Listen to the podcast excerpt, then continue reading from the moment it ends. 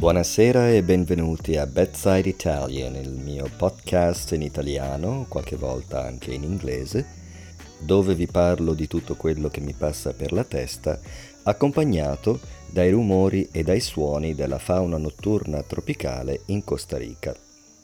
Questa sera voglio parlarvi di un detto che ha a che fare con l'amicizia e che eh, non mi è venuto in mente l'ultima volta che ci siamo sentiti il mio ultimo podcast era sul mio migliore amico e eh, il giorno dopo mi sono ricordato che in italiano esiste questo detto, chi trova un amico trova un tesoro.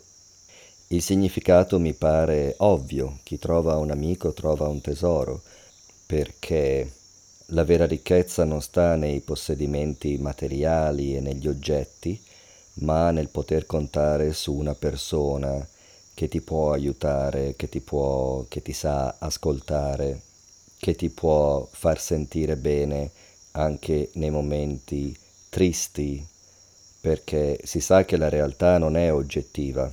La stessa situazione può essere vista e vissuta da due persone diverse in modo totalmente diverso. Quindi un amico è un tesoro perché ci aiuta a questo livello interiore, poi ovviamente può anche aiutarci a livello economico, fisico. Ovviamente un amico è una persona su cui possiamo contare per fare un trasloco, per ehm, farci compagnia in un momento difficile, per aiutarci economicamente o in qualsiasi modo.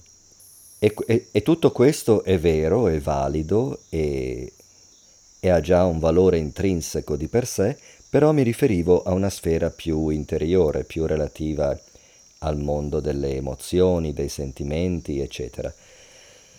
Un'altra riflessione che ho avuto, visto che comunque io sono sempre assorto nell'aspetto linguistico di molte cose che mi succedono e che osservo nella vita e nella realtà che mi circonda, mi chiedevo perché si dice un buon amico.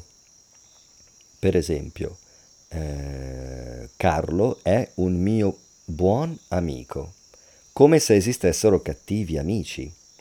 Forse un amico è un conoscente, un amico diciamo a livello nominale, quindi è una conoscenza, una relazione che si ha con un collega di lavoro, con un, che ne so, una persona con cui interagiamo, parliamo, Ehm, molto spesso, per esempio al bar o in un negozio in cui andiamo sempre, però non consideriamo quella persona come un amico.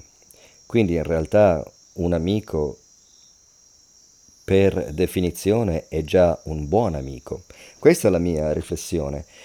Quindi la mia domanda è, per chi mi ascolta, se mi ascoltate su una piattaforma che vi permette di commentare, Vorrei sapere se nella vostra lingua esiste questo concetto di buon amico e perché in così tante lingue si parla di buon amico. Poi ho altre notizie, però le voglio riservare per gli episodi futuri, forse anche domani. Per il momento vi lascio con questa mia domanda e come l'ultima volta vi auguro la buonanotte come al solito, ma ancora vi auguro di trovare un buon amico. Buonanotte.